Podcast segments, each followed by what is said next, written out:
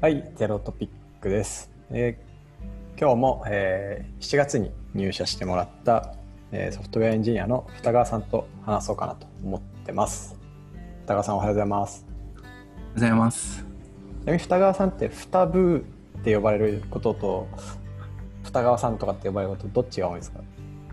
ああ、半々ぐらいですかね。半々ぐらい。はい。はないんか会社で働いてる人は二川さんって呼ぶ呼んでもらうことが多くて、なんかこうインターネット上とかで絡み始めた人とかはやっぱりハンドルネームの二部で呼ばれることが多いですね。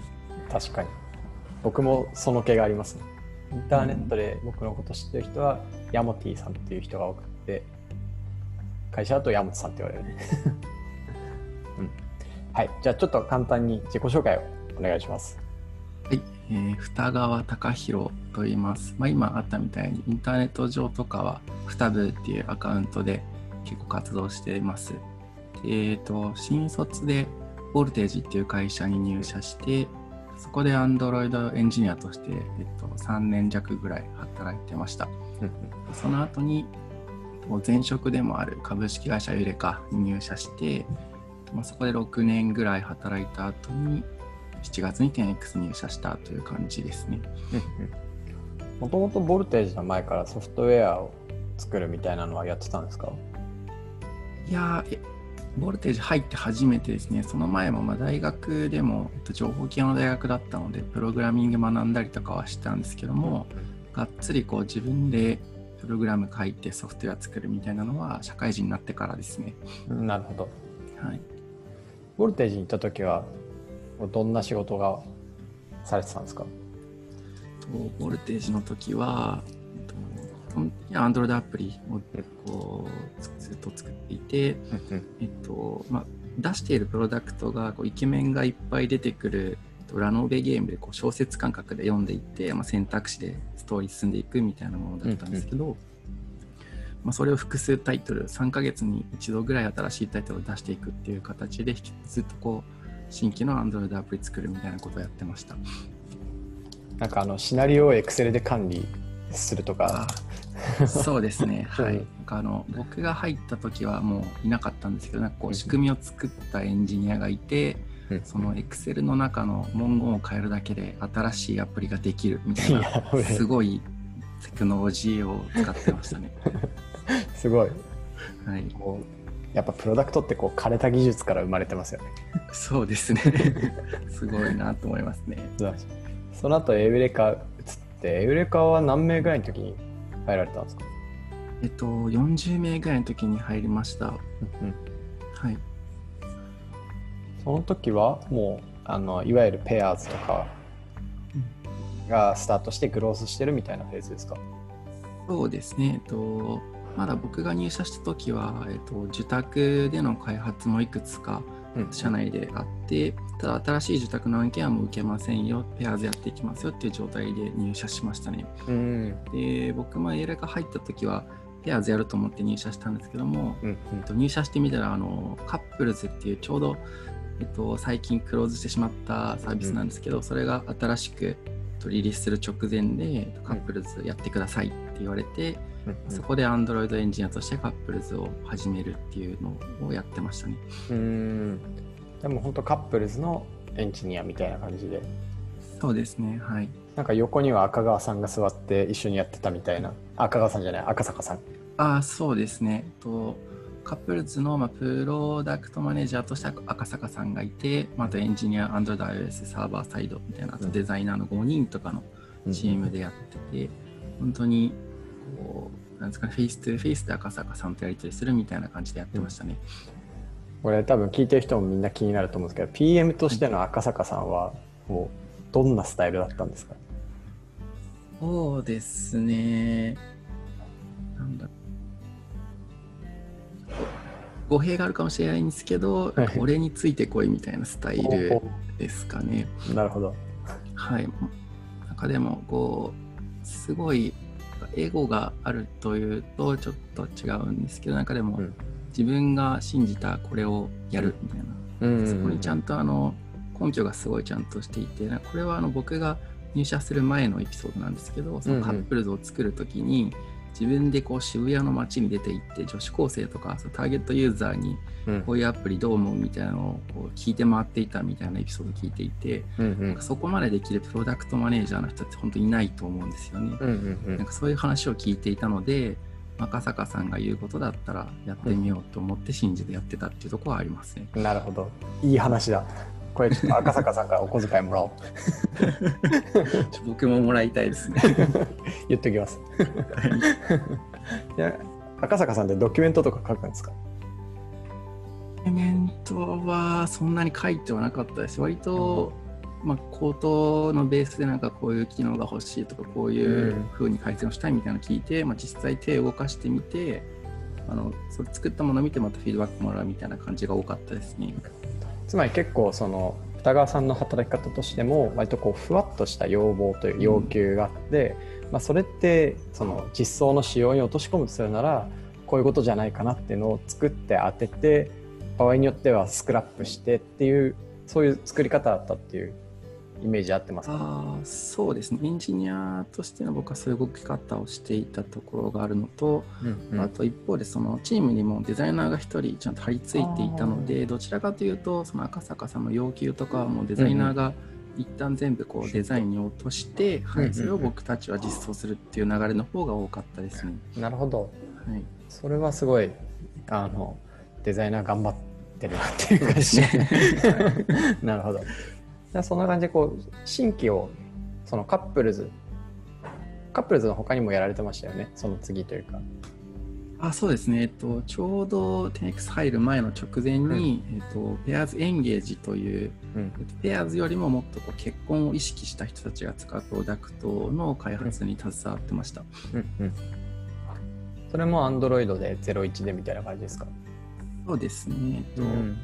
もともとは、えっと、iOS アプリだけで出そうかみたいな話を社内でしてたんですけども、うんうん僕が Android やりますよっていうふうに手を挙げて、うんじゃあ一緒に Android も出そうっていうふうになってこう作った感じですね。めっちゃ自立性発揮してます？そうですね。なんでその時手挙げたんですか？おそうですね。その前が、えっと、まあ、ペアーズのチームで全体の開発の効率を見るみたいなポジションでこうスクラムマスター的なことをやってたんですけども、うんそれをまあ半年から1年ぐらいやってきた中でなんかこう、うんチームの全体のスループット上げるみたいなところをうんやるにしても結局このエンジニアの力とかがないとうん。なんかきいいもの作れないなとかなんかスピードは出ないなみたいなのが結構自分の中でこうモヤモヤした感覚がありまして、うんうんまあ、そのタイミングで新しく Android アプリをゼロから作るみたいな話が来たので、うんうん。もう一回ちょっと自分の子としてのエンジニアの力を伸ばしたいとか発揮したいみたいな思いがあってこう手を挙げたっていう感じですね。ああじゃあ一回そのスクラムマスターみたいななんだろう。全体の生産性に責任を持つみたいなことにはい。一回上がったからこそそのソフトウェアエンジニアとしての腕力にもう一度着眼がいったみたいな。あそんな感じですね。はい。それ面白いいい話ですね。はい。それで言うと,、えーっとまあ、そこから今 10X に来ていただいたんですけど 10X に来たのはあれですよね。ツイッター完全にツイッター経由ですよね。そうですね、ツイッターで、あの入れ替えますっていうのをつぶやいたら、うん。あの CTO の石川さんから DM いただいても、そこからカジュアル面談みたいな感じで始まっても気づいたらすぐ入社してたみたいな感じですね。僕が見つけました ああ、そうですね。でそこに衣食住をやりたいみたいなの書いてある、はい、はい。これうちやんってなってうん 噂によると狙ってたっていうそうですね、なんか自分で言うのはすごい恥ずかしいんですけど、もしかしたらこう、10X から声かかんないかなみたいな思いつつ、ツイッターでつぶやいたっていうのはありますね。まんまと引っかかった我々みたいなそうですね。なんか 10X のことはもともと知ってたんですか？いましたね。えっと、会社というよりかは、あの、ま、山本さんを結構知っていて、はい、あの、そうですね、エレカで働いている時に、そのスクラムマスターっていうポジションでやってた時に、うんこうプロダクトマネージャーとか、まあ、プロジェクトマネージャーとか、そのロールの役割みたいなのに結構意識をこうんううん。割くとか考えることが多かった時に、世の中のそういう人たちってどういうことやってるんだろうとか、いいプロダクトマネージャーってなんだろうみたいな時にこう山本さんのポッドキャストとか、まあ、ブログ読んだりとかしてて、うんうん、結構興味とか関心を持っていたっていうのがありますね。ああ、いやここ1年ぐらい、1年半年ぐらい、そうですね、はい。うん、ありがたい限りですね。えー、大体なんかこの直前三宅さんと話したんですけど三宅さんもなんか2019年の5月に書いた僕のブログを2020年の5月に見つけて読んでこれだってなって応募したみたいなことを言ってて、うんはい、ちょっと1年気ずれしてるんですけど ブログとかって結構やっててよかったなって 思いました。そうですね。なんか 実際その転職活動とかをする前からまずブログとかポッドキャスト聞いてて、うん、で転職活動を意識し始めたからまた一回聞いたりとか読んでみたりしてたので、うんうん、なんかまあ外に向けてそういうのを残すのってすごいいいなと思いますね。確かに僕のコストほとんどゼロですもんねそういう意味で言うと、うん、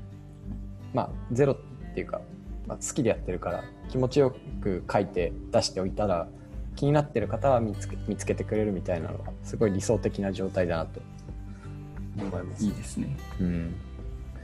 10X に入社してからは今はどういうことされてますか？基本的にはステイラーのクライアントアプリの開発とサーバーサイドの開発っていうところでもなんか全体の開発をやるみたいなことをやってますね。普通にもうソフトウェアエンジニアとしてピュッて突っ込まれて、ねはい、シュッと仕事してる感じですよね。そうですね。なんか入ってみてギャップありました？そうですね。なんかもともと,、えっと入る前からその書いて残すみたいなところをすごいしっかりやられてるんだろうなっていうのは思っていたんですけど、うん、実際中入ってみてなんか想像以上に本当に書いて残すドキュメント残すみたいなところがあのしっかりやられていてすごいびっくりしましたね。はい、エウレカの時とかは割とそのドキュメントを残しましょうみたいなどうやってやるかみたいなとかで悩んだりもしてたので。ああなるほど、はい、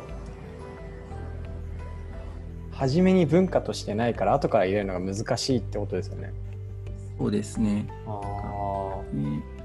やっぱりそのなんですかね。今働いてる時ってドキュメントがなくても正直うん、あの今の人たちはそんなに困らないと思うんですよね、うん、口頭でなんかすぐ聞くことができたりとか背景もすぐ分かったりするんで大丈夫なんですけど、うん、後から入ってきた人とかこう前なんでこうしたんだっけみたいなのを振り返ろうと思った時に、うん、ドキュメントがあればそれを見ればいいけどないと知ってる人を探しに行くみたいなのが結構大変で確かにそういう人がもういなかったりするとなんでか分かんないけどこうなっているみたいな こうなんかちょっと聖域みたいな。のができて触れないとかが出ちゃうのでうんうん、でそのドキュメントを残すみたいなのがすでに文化としてあるっていうのはすごいいいなと思いましたね。確かに、まあ、なんかあの7月にピッて入ってきて僕ら一切オンボーディングしてないですもんね。そうですねなんか勝手に検索して調べてやるみたいな感じですね。で分かんなかったら結構水曜日とかにまとめて聞くみたいな。うん、そんな感じですね。うん、よかった。悪い面はないですか、特に。悪い面はちょっとそんなにない ないですね。はい、逆にこう外から見てる時ってどういうふうに見てたんですか？あんまない。そう、あんまりないかもしれないですね。どうだろう。そうですまあ、強い人強いエンジニアの人が多いとかあるので、うんうん、なんだろう自分が入って本当に大丈夫なのかみたいなのはちょっとあったかもしれないですね。ああちょっと不安があるみたいな。うんそうですね。うんうん入社してみると、まあ、そういったドキュメンテーションがあったりとか、うん、あとあとまあ週1出社して対面で聞くとか、うんうん、そのオフラインオンラインの状態でもまあすぐにあのスラックで、えー、と通話してなんかずっと解決できるとかあるので、うんうん、まあ、いい意味でその不安はあったけど入ってみたらそんなに不安に思うことでもなかったなっていう感じでもありますね。あよかったです。ちなみに 10X 選んでもらったというか選んだ理由ってどこにあったんでしたっけ？そうですね、なんかいくつかあるんですけど、うんと、最終的に決めたところとしてはなんかこう自分が今までやってきてできることっていうのと,、えっとそう期待されてることみたいなところの、まあ、バランスが良くてそれに対するうん。なんか報酬もすごく、まあ、良かったっていうのが決め手ですね。よかった。は い報酬良くてよかった。はい まあ、その自分がこう行きたい道と割と 10X は合ってるってことですね。そうですね、そうですね。よかった。直近だと、あれですもんね、結構全く新しいものを作ってもらってるというか、はい今出てるアプリのものっていうよりは、うんなんだろう、新しく事業を始める方のための機能とかを作ってもらってますもんね。そうですね。うん。そのためにサーバーサイドやったりとかしていて、うんもともとはフロントの Android だったんですけど、まああんまりやったことないサーバーサイドやったりとか、うんえっと、事業のドメインも、うん。まあ、全然今まで自分が変わったところはないんで、なんか新しいことをうんうん。まあチャレンジしながら、良いことができてるなと思いますね。結構楽しくやれてますか？そうですね、なんか楽しさもありつつ、うん。なんだろう、プレッシャーとか、なんかこう、いい意味でこう、プレッシャーを感じてやってる感じがありますね。はい。まあ確かになんか、あの、うちの会社の環境でプ入ってきて2ヶ月でプレッシャーがないですっていう人は、ちょっと あの慣れすぎだろうって感じなのかもしれない。もしかしたら、ちょうどいいのかもしれない、それは。はい。なるほど。で、あの、まあ、うちだとそのバリュー3つあるじゃないですか。はい。X から逆算する、自立する、背中合わせるみたいな。うんまあ入ってみて、そのまあ、見てみてとか仕事してる中で、あこれなんか発揮されてる感じするなみたいなシーンとかってあったりします？そうですね。なんか、X から逆算するとかだと、本当に日々働いてる中ですごい感じる部分は多くて、特にあの、 BizDev の方とかやられてるのをこう、 Slack で見てたりとか、なんか、日報を見たりしてるとすごい感じる部分はありますね。なるほど。はい。結構日報とかちゃんと見られちゃんとっていうか、割と細かく見られてますよね。そうですね、結構見ますね。なんか一日終わった後に最後、みんなが書いた日報をとりあえず一通り見に行くとかはやってますね。すげえ。はい。僕もなんか、その、この前の回でも話したんですけど、大体 GitHub の一周とプルリクは、なんか一日の終わりに全部バーって眺めるのと、あとみんなの日報を読むっていうのは毎日やってて、なんかうん全員がやってること見えるのは結構面白いなと思ってますね。そうですね。うん。X か逆算。あ、なんかデザインの変更も？みたいなことが。ああ、そうですね。えっと、今だとまあデザイナーが社内にいるわけではないので、石川さんがそのステーラーの全体のデザインとか見てると思うんですけど、うん。なんかその直近で、えっと、まあある画面のデザインにこう特定の情報を追加しなければいけないみたいな案件があった時に、えっと、なんか石川さんがこう思考のフローみたいなのを日報に書かれていてなんかそう読んだ時にあすごいこう 10X から逆算して決めてるんだなみたいなのを感じましたね。ああ、確かに。あと結構頻繁に変えますよね。そうですね。あ、こっちがいいっつって、はい、やり直し、はいみたいな。そうですね。なんかそれは入社する前になんとなくこう知ってはいたもののはい入社して実際僕も、えっと、作ったものがリリースされずに別の形に変わったみたいなのが ありましたね。それ僕やん。それわしやい。や全然。はい。でもあれは正直自分の反省があるかな。なんか、僕もそうですね。なんかはい。うんいやまあやってみたら絶対こっちの方がいいなみたいなのはあります。うん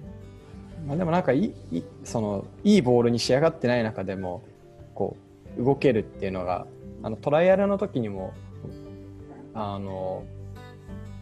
そうだ思い出した。二川さんトライアルの時ってうちのその直接のプロダクトのっていうよりは結構そのコーポレートエンジニアリングに近いようなタスクを自分でこれイシューでやりますって書いてくれたりとか、うん。なんかふんわりしてるものを形にする力強いなっていうのが分かってたんで、ありがとうございます。まあ、それを遺憾なく発揮してはい作って捨ててくれてるなと。そうですね。うん作って捨てましたね。うん。すいません。その説は。な自立するみたいなのはありますか？ですね。これもなんかまあ日々感じているところではあるんですけど、うんうんとまあ、自分がやることをアサインされるみたいのが、まあ、そんなにないというかこれやってくださいって言われることはないしあとはそのやっている、えっと、開発に関してどうなってますかとかをうん確認されるみたいなことがほとんどなくて、しかも任されてる自立して自分でこう状況とかを周りに発信していかなきゃいけないとかうんうんすごい感じますねそういうのは。ありがとうございます。なんか、そのまんまで、なんか、自立するとか背中合わせるって、こう、シーンでなんかをイメージするかっていうか、割とみんなそうなってるよね、みたいな感じなのかなって、ね。うん。みんなからのフィードバック受けてても思いますね。背中を合わせる。ここなんかありますか？ですね。背中を合わせるの言葉をイメージする内容なのかはちょっと難しいんですけど、なんかその入社して、えっとまあ、開発環境をセットアップしますみたいなところで結構、うんあのまあって Slack にこれどうするんですかとかこういうこういうエラー出ちゃったんですけどみたいなのをずっと聞いてたんですけど、えっと、なんかそれが一通り終わった後に、えっと、もう僕が聞いた内容とかどう開発環境をセットアップするかみたいなのが、うん。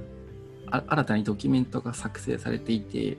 もうあったんだ。そうですねうんでちょうど僕が、えっと、7月に入社して8月にまた新しく一うんうん人ソフトウェアエンジニアの方が入社されたんですけど、その方はなんか特に困った様子もなくインボーディングを終了していて、うんまあ、なんかすすごいなと思いましたね。あの、二川さんの屍を越えていったわけですね。そうですね。はいよ。かった。確かに。ドキュメントの文化があるからそういうところがあるのかもしれないですね。うん。こううん、背中を合わせる自立するみたいなところも結局はなんか割とそのドキュメントの文化みたいなのにつながるところはあるのかなって結構感じますね。確かに。なんか僕の考えだと、その、あの、自立するには自立できる環境を用意しなきゃいけないっていう思ってて、それは何かっていうと、困ったら自分で調べて解決できるとか、うんあの自己解決力の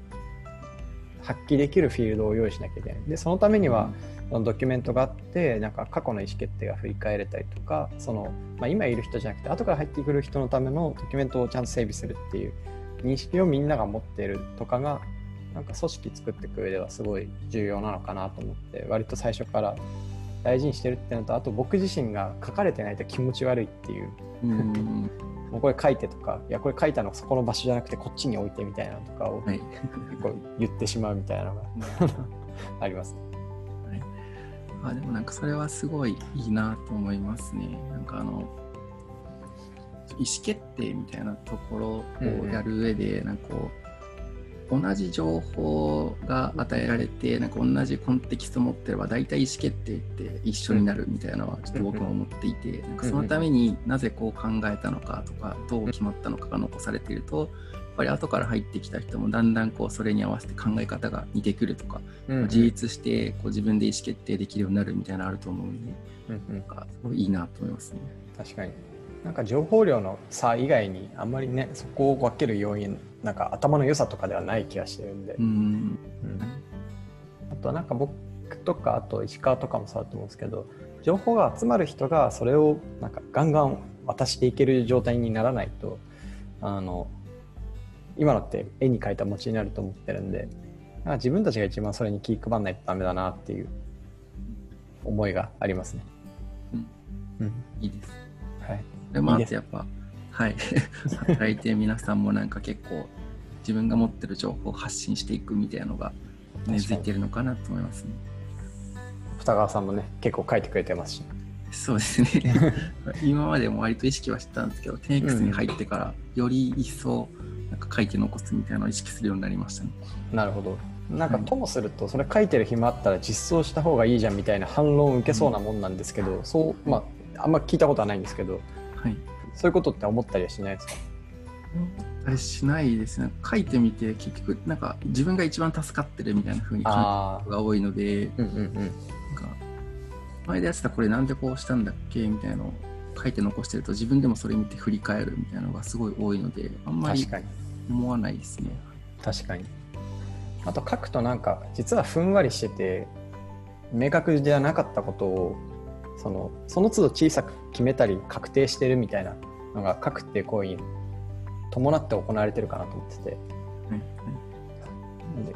結構クリアになっていくみたいな文脈もあるかなっていうのは思ってます。うん、うん、そうですね。確かに。よし。ということで、二川さんに会社を上げてもらうという会になりました。そうですよ、なんか。えじゃあ、あの、赤坂さんにお小遣いをもらいましょう。ーはい、もらいましょう。はい。じゃあ、そういうことで、今日は7月に入社してもらった二川さんに来てもらいました。ありがとうございました。ありがとうございました。はい。それでは。